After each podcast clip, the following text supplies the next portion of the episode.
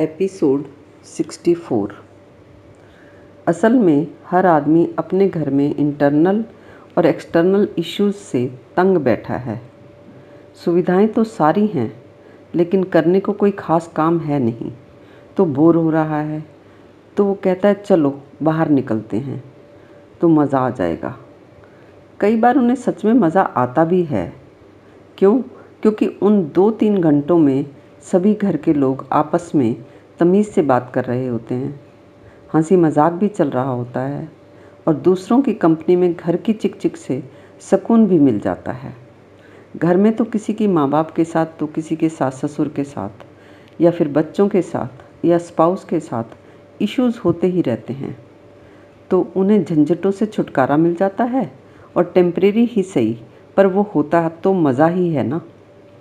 और फिर तुमने सुन भी रखा होता है, किस्से कहानियों में पढ़ भी रखा होता है मूवीज़ में भी देख रखा होता है कि मज़ा है पिकनिक में, पार्टियों में, मज़ा है देश विदेश घूमने में, मज़ा है मिलने मिलाने में, मज़ा है शॉपिंग करने में, मज़ा है मॉल घूमने में।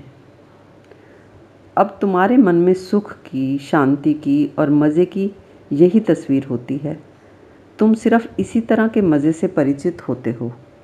तुम इसी तरह के मज़े को साकार करने में कितनी बार घर में भी लड़ाई करते हो और बाहर जाते हो इसी मज़े को ढूँढने। यानी सुख खोजने की कोशिश में ही तुम दुख पाते हो, चोटें खाते हो। पर क्योंकि तुम्हारा बेसिक नेचर है कि तुम सुख, शांति और आनंद को पाओ तो जाने अनजाने में तुम हर वक्त ही अपने ही तरीक़ों से इसकी खोज करते ही रहते हो। लेकिन जो भी मज़े हम करते हैं, उन्हें तो हम भूल जाते हैं। पर झंझट, परेशानी की बात हमारे मन में बहुत देर तक रहती है।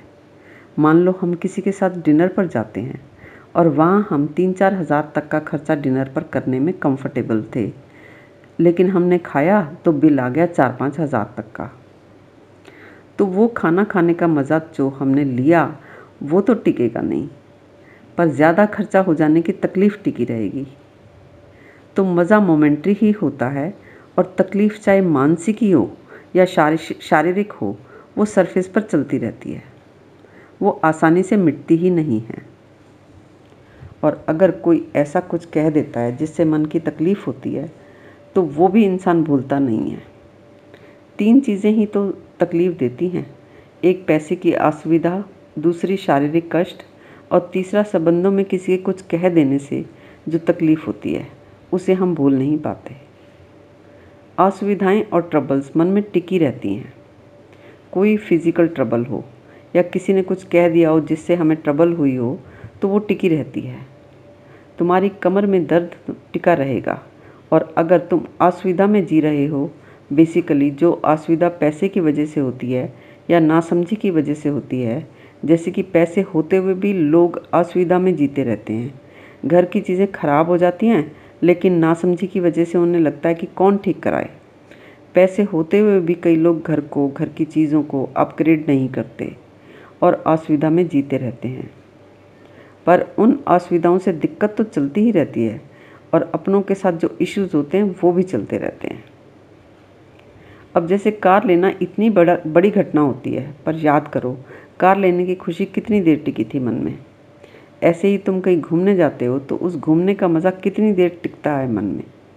लेकिन अगर कहीं रास्ते में या वहाँ पहुँच कर कोई दिक्कत हो जाए या आपस में ही लड़ाई हो जाए तो सारा मज़ा किरकिरा हो जाता है।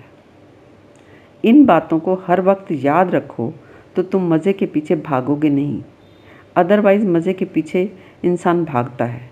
मज़े के पीछे आदमी उल्टा लटकता है। अगर मज़े का ये स्वभाव तुम्हें हर वक्त ध्यान रहे तो तुम फिर मज़े से मज़े तो लेते हो, पर मज़े लेने के लिए तकलीफ़ नहीं उठाते हो। जैसे तुम आराम से घर में बैठे हो तो उस तो उस आराम को खोकर मज़े के लिए तकलीफ़ पाकर कहीं नहीं भागोगे।